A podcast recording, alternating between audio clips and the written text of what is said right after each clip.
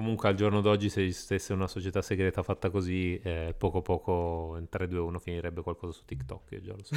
Non è, purtroppo non è più in quella, in quella, forma lì, non credo, non lo vedo più tanto No, ma se ci sono attuale. società segrete così, invitatemi, io vengo ah? assolutamente. Tanto serve qualcuno che, che suona il pianoforte mm, con la benda, no, mi, mi improvviso. Illuminati, massoni, tagliapietre, insomma, giudaico rettiliani, va bene tutto.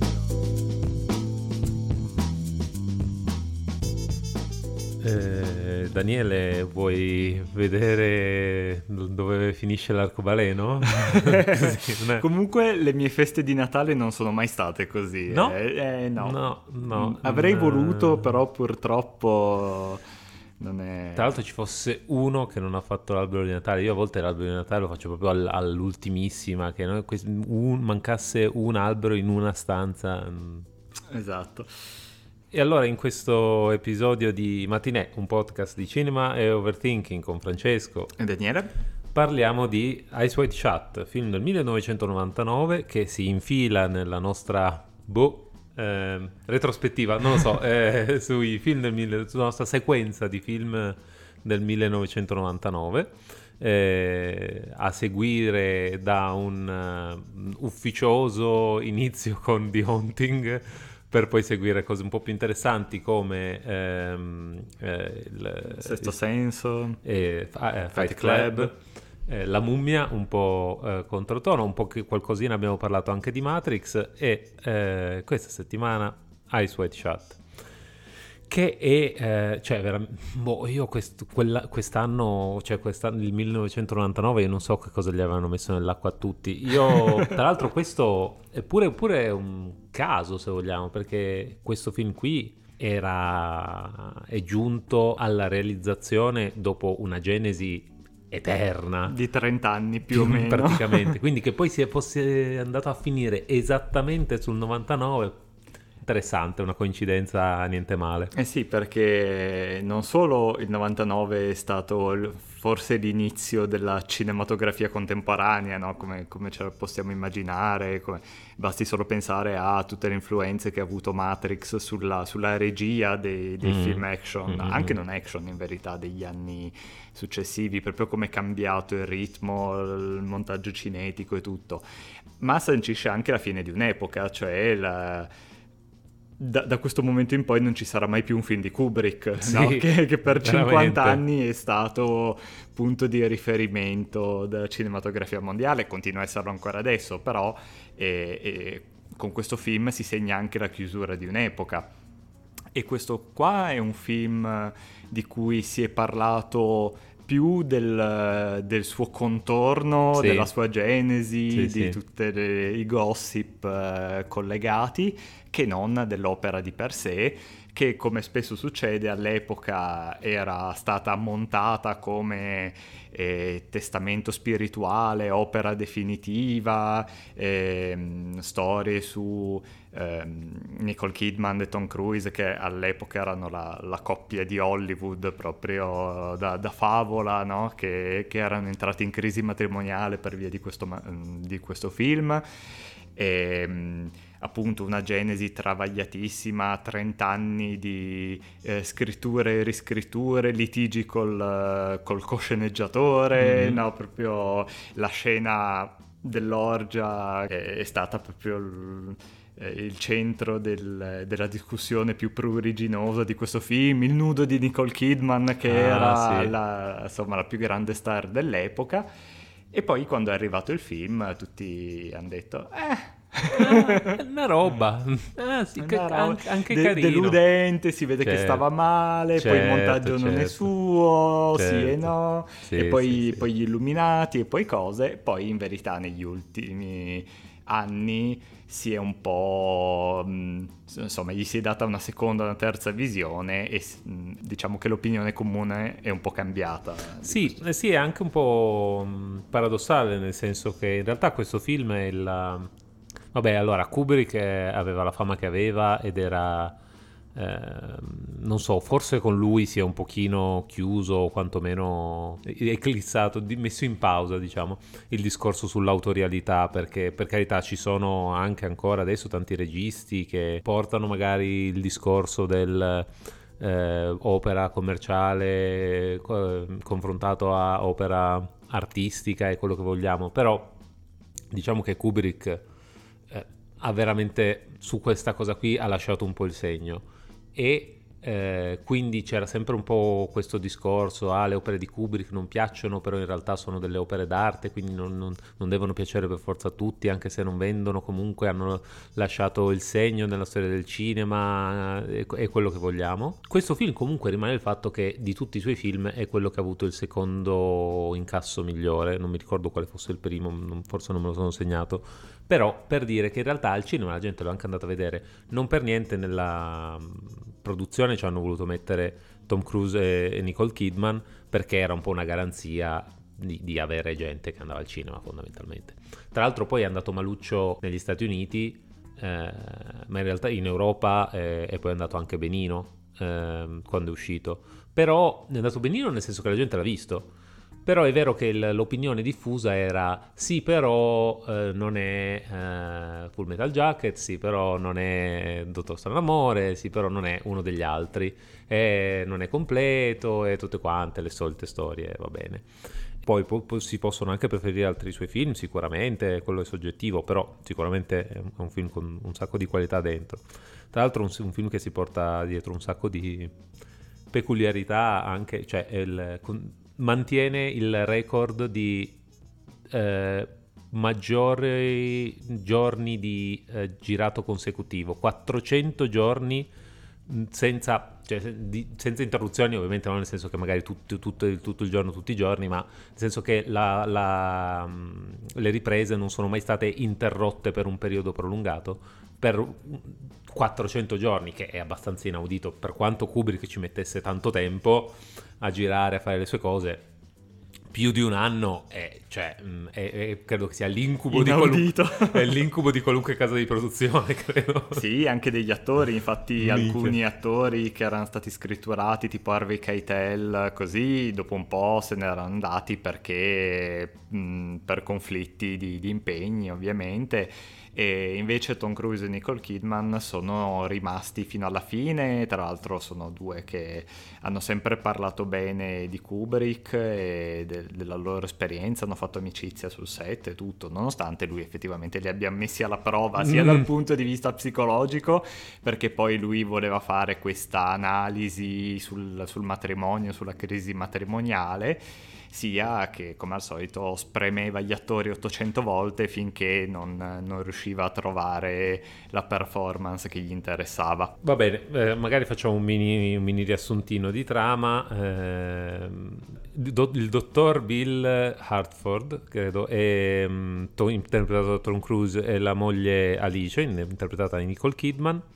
Eh, vanno a una festa di Natale a casa di un eh, facoltoso amico.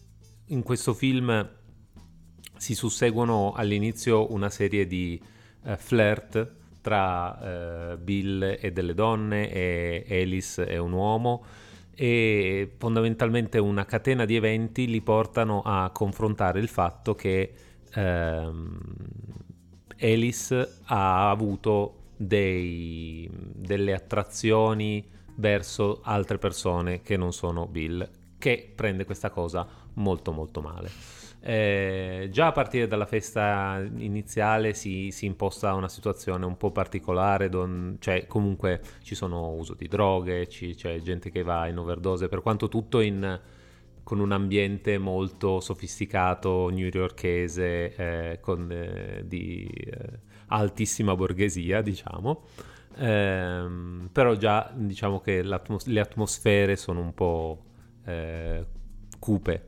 Eh, Bill, sconvolto dalle rivelazioni di Alice, parte in una... Ehm, eh, se... Una mini odissea. Esatto, fa, fa, una serie di tappe all'interno della città di New York, in, proprio sotto il periodo di Natale, addobbata con le luci di Natale, e, e finisce prima a casa di un cliente, poi eh, a incontrare un vecchio amico d- di recente ritrovato e alla fine, eh, durante tutta questa serata, sempre di più le cose iniziano a deragliare, si trova in situazioni in cui ha la tentazione e l'opportunità di andare a letto con una prostituta, ad esempio, e, ehm, e, di volta in volta le cose sembra sempre che si debbano prendere uno sviluppo, ma poi alla fine eh, si sgonfiano, diciamo, finché alla fine non riesce a intrufolarsi in questa festa, diciamo, esoterica, ehm, a sfondo sessuale all'interno di questa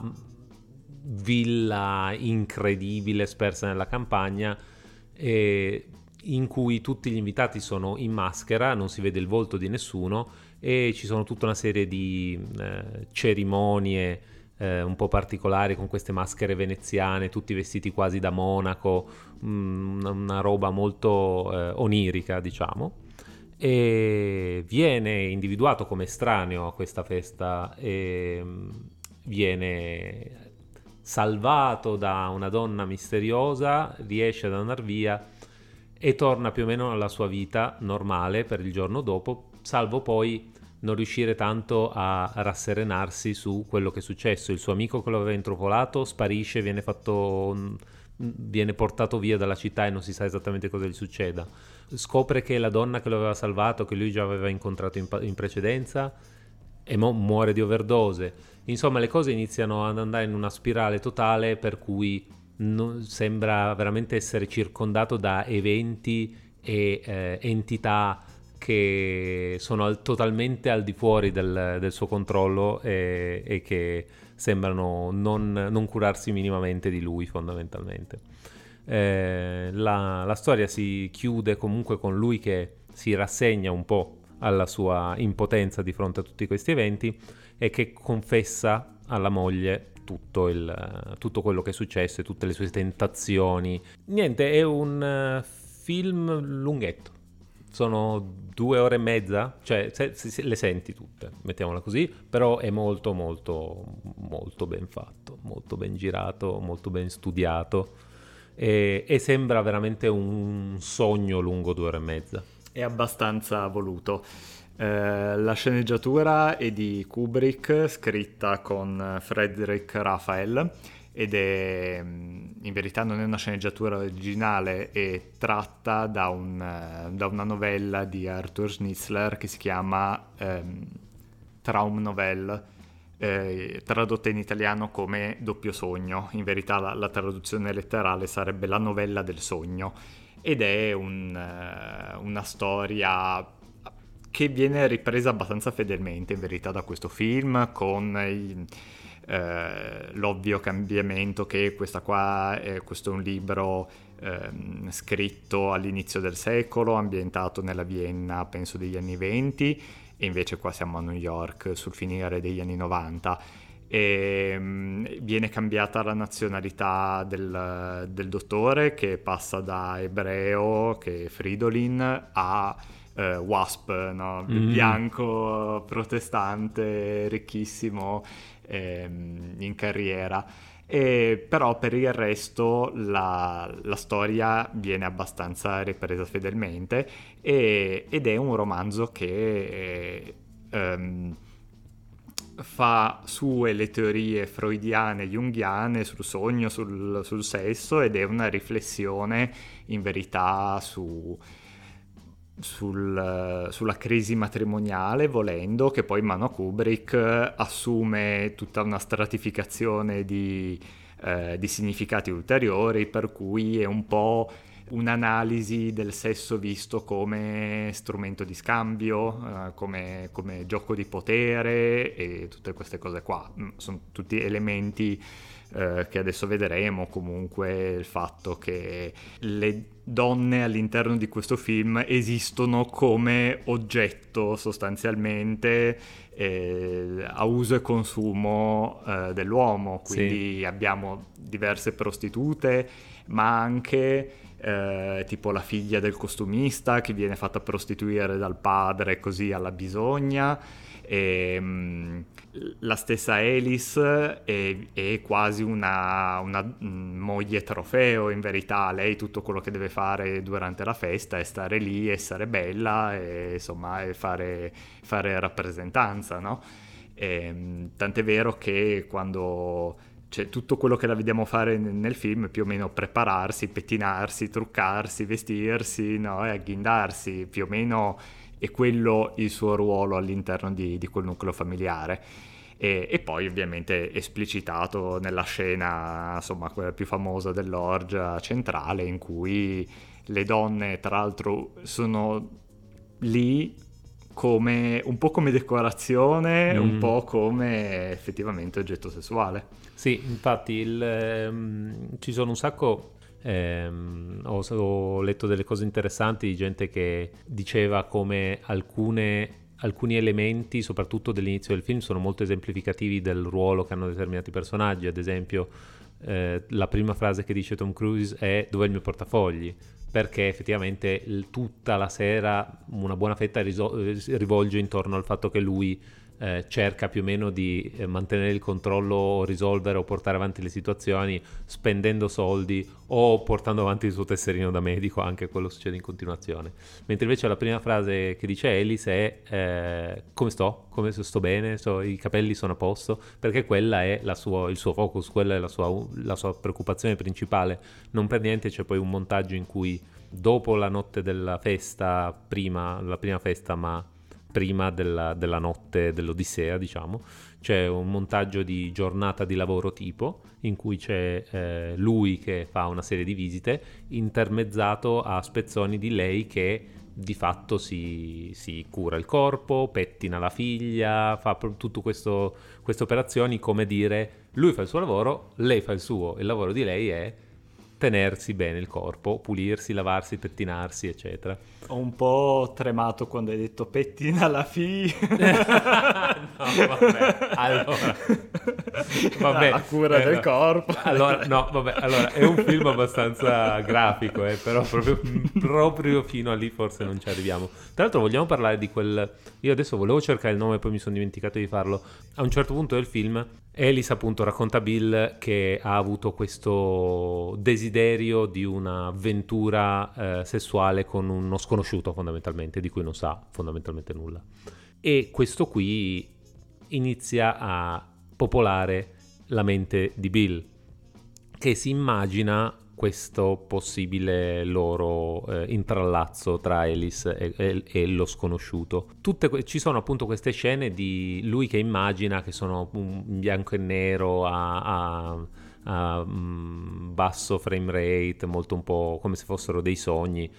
E c'è uno che è stato assunto per smanacciarsi Nicole Kidman. Praticamente il suo unico ruolo in questo film è stato smanacciare Nicole Kidman Insomma, non male da mettere sulla sua pagina IMDb, deve fare una bella figura. Ma, ma anche gratis, penso ah, che sì, l'abbia fatto. Devo dire. No, tra l'altro c'era tutta la questione che Kubrick, tipo, per un po' minare il rapporto alla base mm. fra di loro, aveva fatto tipo una settimana di riprese solo per questa scena qua, in cui a set chiuso solo eh, e Tom Cruise non poteva sapere niente di quello Madonna, che succedeva. Che carogna, che carogna. E, ehm, e c'è in effetti un, un, tema fondante di questo film è la crisi della mascolinità di quest'uomo e della, della sua fragilità proprio, no? Perché lui all'inizio è assolutamente sicuro di sé, sicuro del suo aspetto, sicuro della, eh, del suo lavoro, dei suoi soldi, no? E, e rimorchia queste ragazze al, al party, così,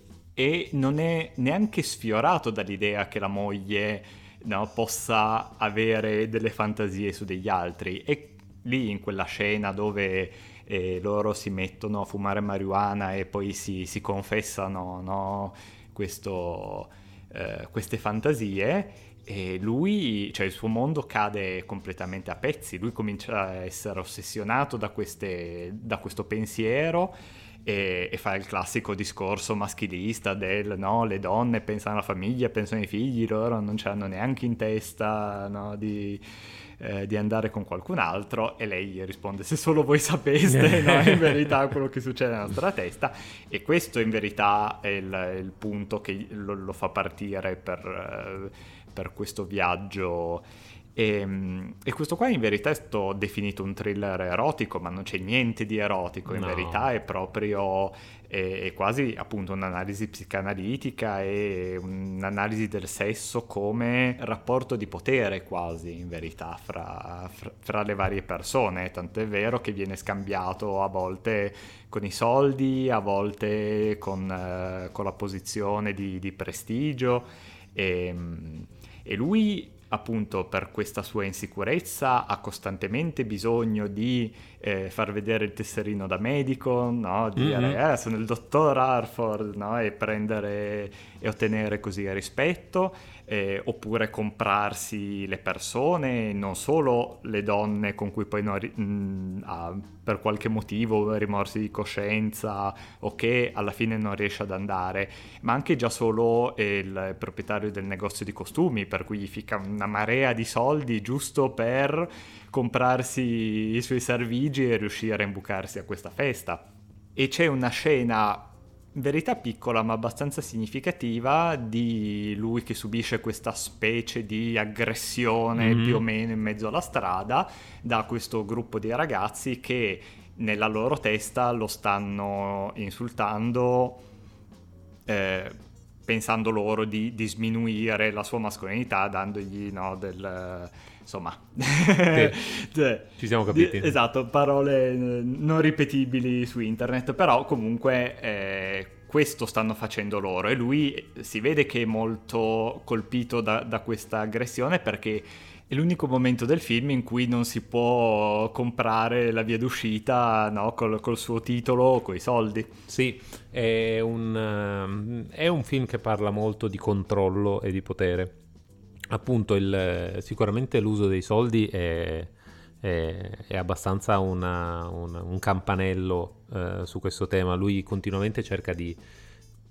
tenere o recuperare le, le, redini della situazione, un po' col suo status, un po' con i soldi, però di fatto per tutta questa storia lui viene sballottato in giro ed è, è molto non passivo perché alla fine fa tutta una serie di decisioni che magari non gli fruttano particolarmente nulla, ma sono molto rivelative comunque di carattere.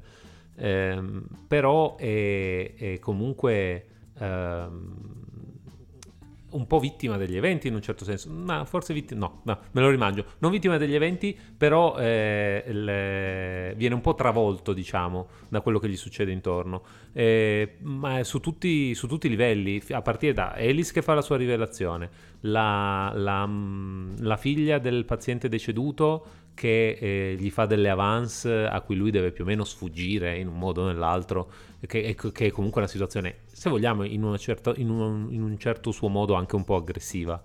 E, ehm, la prostituta a cui lui va e eh, si, diciamo che si fa un po' irretire e ha questo di nuovo questo fare molto questo charme molto alla Tom Cruise della serie ah sì so io cosa sta succedendo però di fatto è lei che prende il controllo su tutto eh, finché poi non riceve una telefonata alla moglie che gli smorza completamente ogni entusiasmo, quindi eh, ulteriormente mazziato. Ehm, poi il, la festa, che è poi la scena più ricordata di questo film, proprio perché è un po' controversa, censurata in America perché se no gli davano un rating troppo difficile da mandare al cinema, in cui c'erano scene di sesso abbastanza esplicito e comunque lui va lì completamente un pesce fuor d'acqua, totalmente, non sa cosa succede, non sa cosa, cosa dov'è, eh, chi è la gente che gli sta intorno e viene riconosciuto e umiliato, gli viene detto togliti i vestiti eh, o te li togliamo noi, cioè proprio senza parlare poi da, anche come dicevi del gruppo eh, che gli dà della femminuccia, diciamo, mm. eh, per strada. E, e, poi ancora va da, di nuovo da un'altra prostituta e scopre di aver schivato a malapena l'HIV proprio eh, della serie. Tu pensavi di essere anche solo minimamente in controllo di qualcosina ma in realtà niente. Ti, ti illudevi e la, il finale proprio glielo sbatte in faccia totalmente. Gli viene detto ti sei infilato in un mondo che lavora su un altro livello rispetto al suo. Nel, eh, nella logica del film è eh, il mondo del, dei veri ricchi, dei veri, del, del, vero potere che tiene il controllo eh, su, su, quello che succede e il, poi tutto questo tono molto appunto da illuminati, società segrete, eccetera. Tu non li vedi ma loro ti vedono. E, ehm, però nella, so, in, da un punto di vista più simbolico, se vogliamo, eh, ha un po' più a che fare, appunto, come dicevi, con degli elementi della, della psiche, dell'inconscio, sono robe non, non conosciute e irriconoscibili che eh, non, la mente cosciente non riesce a vedere, ma che comunque travolgono la vita della persona e il suo pensiero quindi eh, alla fine non stupisce che lui abbia un crollo totale in cui piange, si fa cullare dalla moglie, dice basta, non ce la faccio più. Ah, basta. sì, tra l'altro si può proprio vedere come, quasi come un Rocky Horror dal, mm, dal punto sì, di vista più strettamente sì. sessuale, cioè lui è proprio il piccolo borghese, non, anche proprio nel senso di ristrettezza mentale, no? mm-hmm. che non capisce quanto sia potente il sesso e quanto sia un oggetto misterioso e anche mir- mm, eh, pericoloso, no? perché per tutto il film, e questo in verità si eh, inserisce nella, nella tradizione de, del thriller erotico, diciamo, che tutto quello che differisce dalla normalità, normalità inteso come eh, sesso etero in, in un matrimonio monogamo e tutto, è una cosa misteriosa e e rischiosa perché poi qua c'è un costante parallelismo amore-morte, no? Mm-hmm. Eros Thanatos molto classico, da appunto dalla malattia venerea a, il film si apre con questa festa con eh, la prostituta in overdose nuda e poi ovviamente la, la, scena più, la, scena più, esemplificativa da questo punto di vista è che questa qua si, si sacrifica per lui no? e, alla fine si ritrova su un tavolo da obitorio per una cosa apparentemente piccola, nel mm. senso, no? Che però ha un'importanza fondamentale. Sì, sì, ed è, ed è anche abbastanza...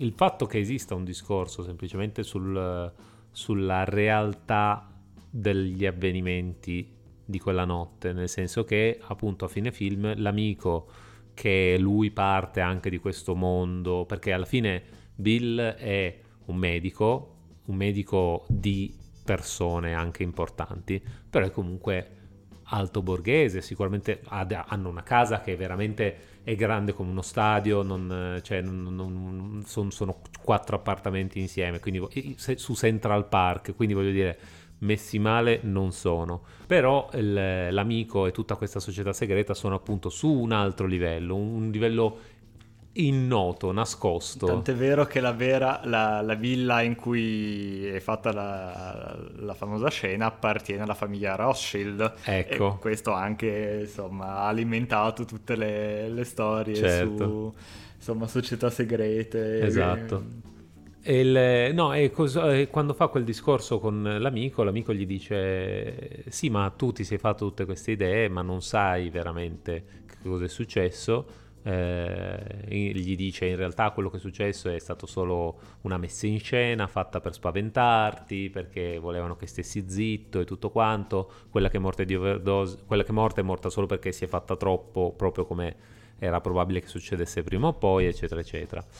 Ehm, e il, alla fine il, non è tanto importante per lo spettatore quale sia la verità tra queste due cose, è più importante la centralità del fatto che, non, che sia tutto nebuloso, che sia tutto eh, non chiaro, persino non solo lui viene messo in delle situazioni in cui non ha controllo e non ha totale comprensione di quello che succede, ma viene messo anche in discussione quello che ha visto con i suoi stessi occhi. Tu l'hai visto, ma in realtà non hai capito cosa stavi vedendo. È proprio una situazione di totale, eh, totale confusione, totale eh, eh, incertezza. Ed è eh, un film che ha qualcosa da dire, anche di, da un punto di vista estetico c'è molto. io qua so, so, che questi qui sono, sono gli argomenti su, su cui tu, tu, ti trovi un, molto, molto volentieri. Eh, un, ci sono so, delle case veramente. Le case. La casa dell'amico è, è altro, cioè, quelle, non lo so, sembra tipo, sembra un museo. Sì. È grande come un museo. Cioè, sembra stare dentro la Casa Bianca quasi. Sì, no? esatto. Lincoln esatto. Memorial, esatto. queste sì, robe neoclassiche, gigantesche. E, e, questo qua è, sì, vabbè, un film pazzesco dal punto di vista eh, della palette di colori, delle, delle luci, del, insomma, di tutta l'impostazione ed è interessante come in verità eh, non siano cose fatte a caso, così belle perché sono, no? Mm-hmm. C'è, c'è, questo forte senso di isolamento e di contrasto caldo-freddo per tutto il film, perché se vedi quasi tutti gli ambienti sono d'oro, sono mm-hmm. proprio giallo, orato, caldo, accogliente, no? Però estremamente fuori scala e... Ehm, quasi irreali no? nella, nella loro, nel loro essere così perfetti. E questa cosa si, mh, mm, si contrasta molto bene con gli ambienti esterni, perché già solo questo succede anche nella scena eh, dove loro fumano e poi parlano. Eh. Loro hanno questa atmosfera ovattata, no? calda, così, e fuori, da fuori arriva questa luce blu, ma blu proprio blu elettrico mm. quasi, no? Perché assolutamente è reale, perché la, la notte è nera, sì. no? Al massimo hai un lampione fuori, però a parte che in questo film... Um, un po' perché è tutto girato in studios, le, le, mm anche le strade sono state ricostruite nei Pinewood Studios mm. di Londra e, e, questo aiuta anche il senso di straniamento perché New York non sarà mai così vuota, no? mm. neanche, soprattutto sotto Natale, mm. no? e, però in questo film non si vede mai il cielo. È una cosa, mm. no? È proprio loro sono. Eh, è claustrofobico nel suo essere fuori scala. È incredibile questa, questa cosa. E loro sono appunto sono proprio isolati e, e in alcune scene sono si, si, fa anche una cosa interessante per cui non si, eh, si rompe anche un po' la, la famosa regola dei, dei 180 gradi, no? perché loro sono esattamente in centro all'inquadratura, un po' perché è un classico di Kubrick sì, che insomma gli piaceva questo effetto di simmetria, però nei dialoghi noi li vediamo inquadrati e non capiamo bene dove sono nella stanza e come sono rivolti l'uno con l'altro, no? Loro si stanno rivolgendo a noi in verità, ma sono soli al centro di quest'ambiente che eh, no, li, li, contorna e li, eh, li, separa da tutto il resto. Sì, e, e, poi tutta una serie di cose appunto per dare questo senso anche un po' nebuloso, onirico, queste lunghissime carrellate in steadicam che fanno, danno questo effetto un po' dondolante e il le luci, vabbè, il fatto, il, tra l'altro il fatto che sia fatto a Natale permette, ha permesso di mettere un sacco di luci che ha permesso di girare molto utilizzando la luce eh, del set. Sì, esatto, la luce naturale del, del set, eh, come tanto piaceva fare a Kubrick. E la, l'avere tutte queste luci di Natale colorate, anche morbide, crea queste... sembra veramente... Eh, poi anche esteticamente ci sono un sacco di ritorni, voglio dire, tutte le donne centrali di questo film sono identiche l'una all'altra. E a sua moglie, sono tutte esatto, delle rosse. Esatto, sono tutte, quindi qui ovviamente poi ha le, ombre di sua moglie, il fatto, il, tutto, si, può, si, si, può, fare tutto un discorso di simbolismo, però anche proprio da un punto di vista emotivo evoca un senso... Eh, di, di, eh, di, straniamento perché sembra, sembra tutto molto irreale anche eh, sono, ci sono un sacco di pattern che ritornano, il, il, l'arcobaleno che viene menzionato e poi appare nell'insegna del negozio, il, eh, uomini europei che eh, interferiscono, o, eh, piuttosto che il fatto che comunque in questo film ci sono due feste, cioè prima la festa diciamo eh, normale e poi la festa nascosta dietro quella festa, ve- la vera festa. Dove probabilmente gli ospiti erano gli stessi. Esatto, esatto. E, e non solo, anche eh, una cosa che torna spesso in Kubrick, anche qua c'è una struttura... Eh, circolare o mm. almeno mm. eh, che fa il doppio giro, esatto. nel senso lui rifà due volte lo stesso viaggio, però il giorno dopo è tutto diverso, no? sì. lui torna esattamente negli stessi posti, chiama la, eh, la, figlia del suo paziente, però lei non risponde al telefono e quindi ce la siamo sì. tolta.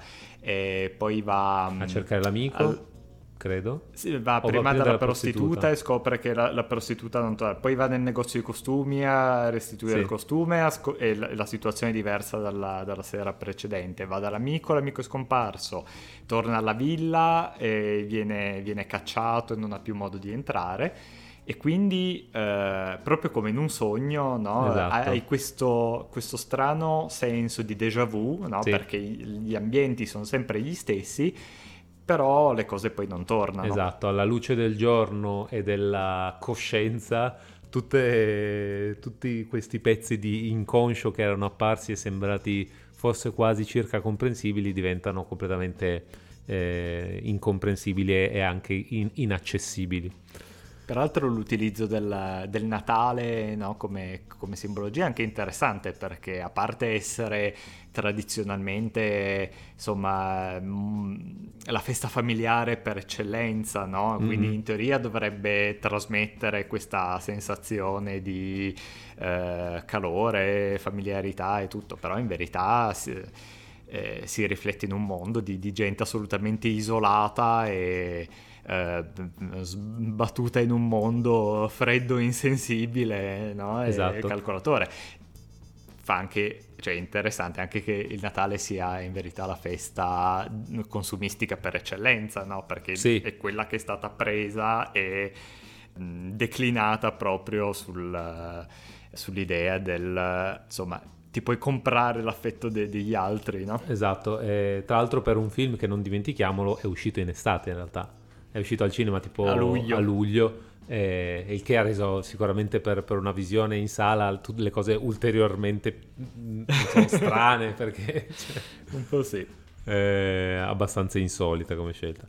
E, ehm, sì questo purtroppo l'ultima opera di, di Kubrick eh, un, po', un, po', strapazzata appunto nella, nell'uscita teatrale negli Stati Uniti molte delle scene più esplicite le hanno editate con, in digitale per, eh, per, nascondere le parti più scabrose e permettere eh, di metterlo con rating R credo eh, invece della X che esatto. voleva dire praticamente film per adulti quindi, esatto, quindi alcuni, tutto... film, alcuni cinema non l'avrebbero proprio esatto. trasmesso però una delle cose di cui pia- piace di più parlare alla maggior parte della gente quando si tocca questo film è sarà veramente l'opera che avrebbe voluto Kubrick perché Kubrick era noto per essere perfezionista e rimaneggiare continuamente il girato, l'editing il, dei suoi film fino alla fine e anche dopo che erano, stati, che erano usciti in sala addirittura.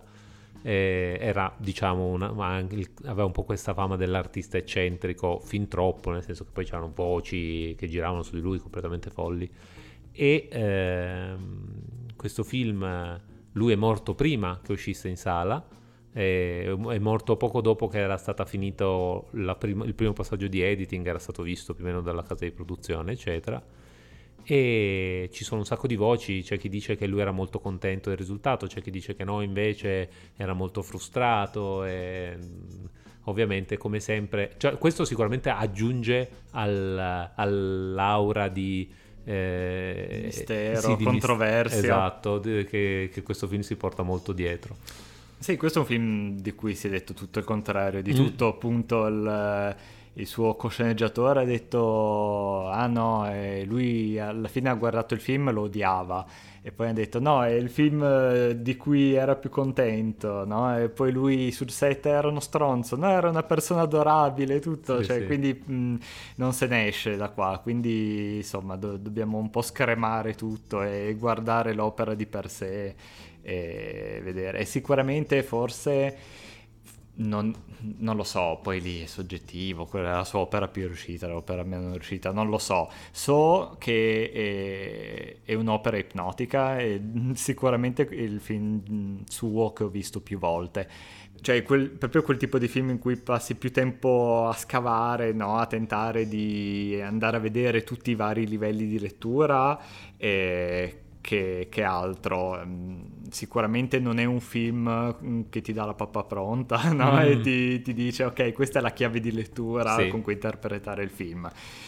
Tanto è vero che, come spesso succede con Kubrick e con questo più di altri, eh, insomma, si, si, è fatto a gara con interpretazioni fantasiose, teorie complottiste, sì. eccetera. Poi, appunto, appena tocchi società segrete, cose, e, insomma, è nata la voce che lui sia stato ucciso perché mm. gli illuminati hanno. Mm, hanno saputo del film e si sono visti chiamati in causa, dici cioè, se fossero così potenti non gliel'avrebbero neanche fatto fare. Sì, cioè, cioè, le, le, a qualcuno l'avrà data la sceneggiatura a quest'uomo. Non mm. è che, a parte che non dice niente che non si sappia già, perché a parte che, che, i ricchi usino il loro potere per il sesso, è una roba che eh. dalla notte dei tempi, dall'antica Roma fino al Bunga Bunga, si è mm. continuata a fare.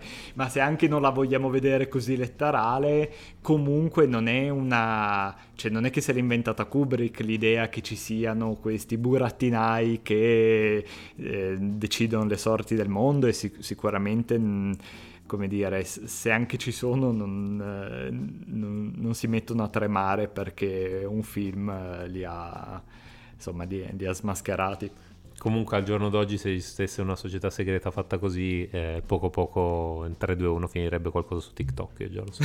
non è, purtroppo non è più in quella, in quella, forma lì, non credo, non lo vedo più tanto No, ma se ci sono attuale. società segrete così, invitatemi, io vengo ah? assolutamente. Tanto serve qualcuno che, che suona il pianoforte con la benda, no, mi, mi improvviso. Illuminati, massoni, tagliapietre, insomma, giudaico rettiliani, va bene tutto, va bene. io Basta, basta, che il, l'assegno incassi e poi non c'è nulla.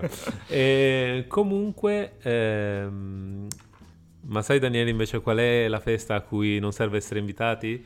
Quella che sta sulle nostre recensioni oh. di Spotify, Apple Podcast. Metteteci ste andate a mettere ste stelle.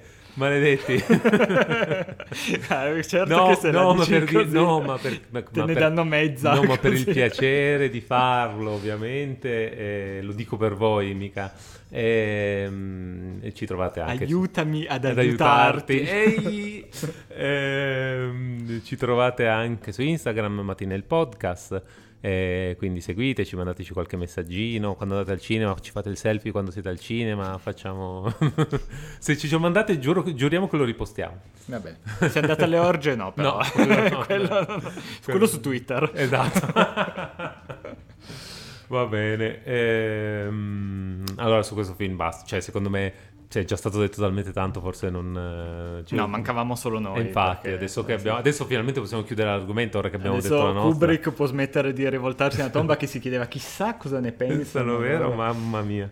Eh, invece, sai cosa ho notato io? Mm-hmm. Eh, ho notato che ultimamente stiamo toccando un sacco di eh, storie romantiche, mm-hmm. per quanto di genere e mood molto diversi. Eh, però... Più romantico di questo, sì. Si muore. eh, però diciamo comunque incentrate anche sulla coppia, sì. le cose. E altre a venire prossimamente. E, mm, e, allora, pensando a questo film, me ne è venuto in mente un altro che ho visto qualche mese fa e che è molto più leggero come tono, per quanto comunque è un'ora e mezza di dialoghi praticamente, quindi forse non, non, non per tutti i giorni della settimana. Ecco.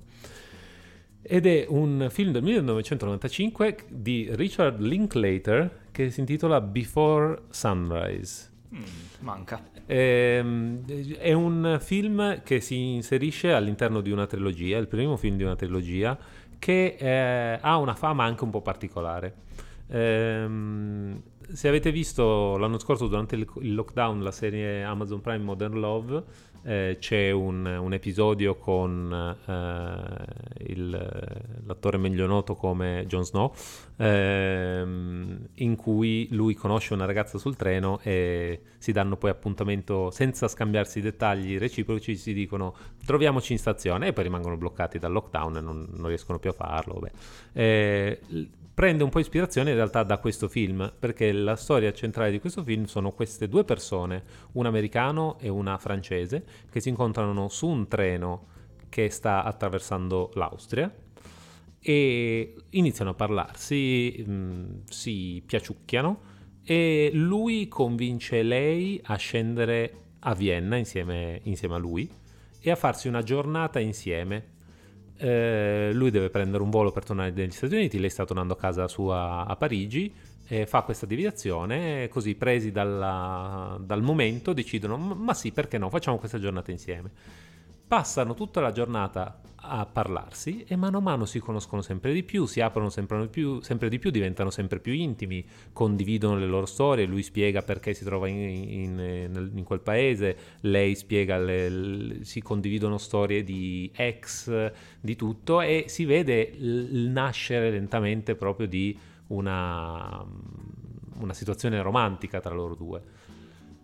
Ovviamente circa eh, destinata all'impossibilità, punto interrogativo, perché lui sta tornando negli Stati Uniti, lei sta andando in Francia, tra l'altro stiamo parlando degli anni 90, cioè neanche dire che eh, ti fai una... su Skype. Esatto, ti fai una videochiamata, non, pur, pur, anche solo una telefonata abbastanza difficile. E, ehm, e, si crea tutta questa situazione molto particolare in cui loro sempre di più diventa, le loro discussioni diventano sempre di più sui massimi sistemi, anche sempre più umane, sempre più vulnerabili alla fine poi c'è il, il bacio e il, il, diciamo una esplosione più romantica verso, verso, la conclusione, poi lui parte e si danno, eh, non si scambiano contatti, ma si ripromettono di trovarsi in quella stessa stazione ehm, sei mesi dopo o un anno dopo, adesso non ricordo. E il film si chiude così.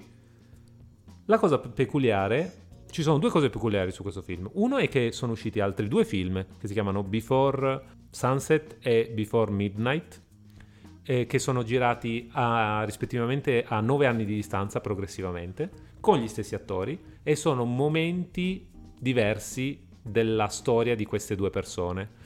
Quindi tu vedi, li vedi proprio invecchiare, anche perché ovviamente il primo e l'ultimo film passano 18 anni e, e, anche la loro relazione cambia, ovviamente le, le, gli argomenti di cui, cambiano, di cui parlano cambia, cambiano perché poi non è più il focus, non è più magari l'amore romantico, ma eh, altri temi ovviamente più adatti a un'età più matura. E poi eh, la cosa, l'altra cosa molto particolare è che in realtà la storia del primo film è tratta da una storia vera, vissuta dal regista, che ha conosciuto questa persona negli Stati Uniti, eh, in cui hanno passato queste giornate insieme e poi non si sono mai più rivisti. E vuole la leggenda che lui abbia fatto questo film anche nel tentativo di riuscire a ritrovarla per poi scoprire nel 2010 che in realtà era, lei era morta in un incidente di moto. Quindi tutta una anche nel, allegria. Esatto anche la storia reale da cui tratto il film è molto drammatica e cinematografica se vogliamo.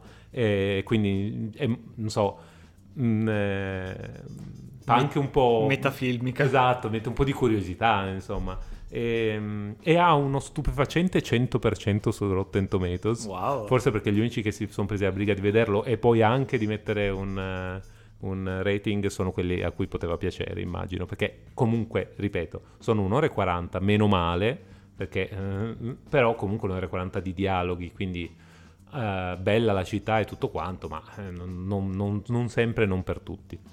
Io invece, eh, guardando questo film, pensavo alla, alla, curiosa coincidenza che c'è un altro film del 1999, mm. di cui eh, parlo adesso perché, insomma, mm, con tutto il bene, non è uno di quei film che ha rivoluzionato il cinema, quindi... Ecco, bravo, che... comincia una flame war così. Eh? no, beh, tutta penso... la fandom di... non credo che ci sia tutta questa fandom agguerrita di La nona porta. Wow, ok. Di Roman Polanski. E del 99 anche e del porta. 99. Non, non, me lo ricordavo questa cosa. Film del 99 con eh, Johnny Depp e um, Emmanuel Signet, che sono i due nomi più, eh, più famosi, anche Frank Langella come villain del, del film. ed è la storia di questo Dean Corso, che è Johnny Depp appunto, che è un esperto di libri antichi, a cui viene commissionato da un, eh, anche qua, un misterioso miliardario newyorkese di indagare su questo libro antico del 1666 e già qua Ehi. eh, capiamo dove stiamo andando a parare.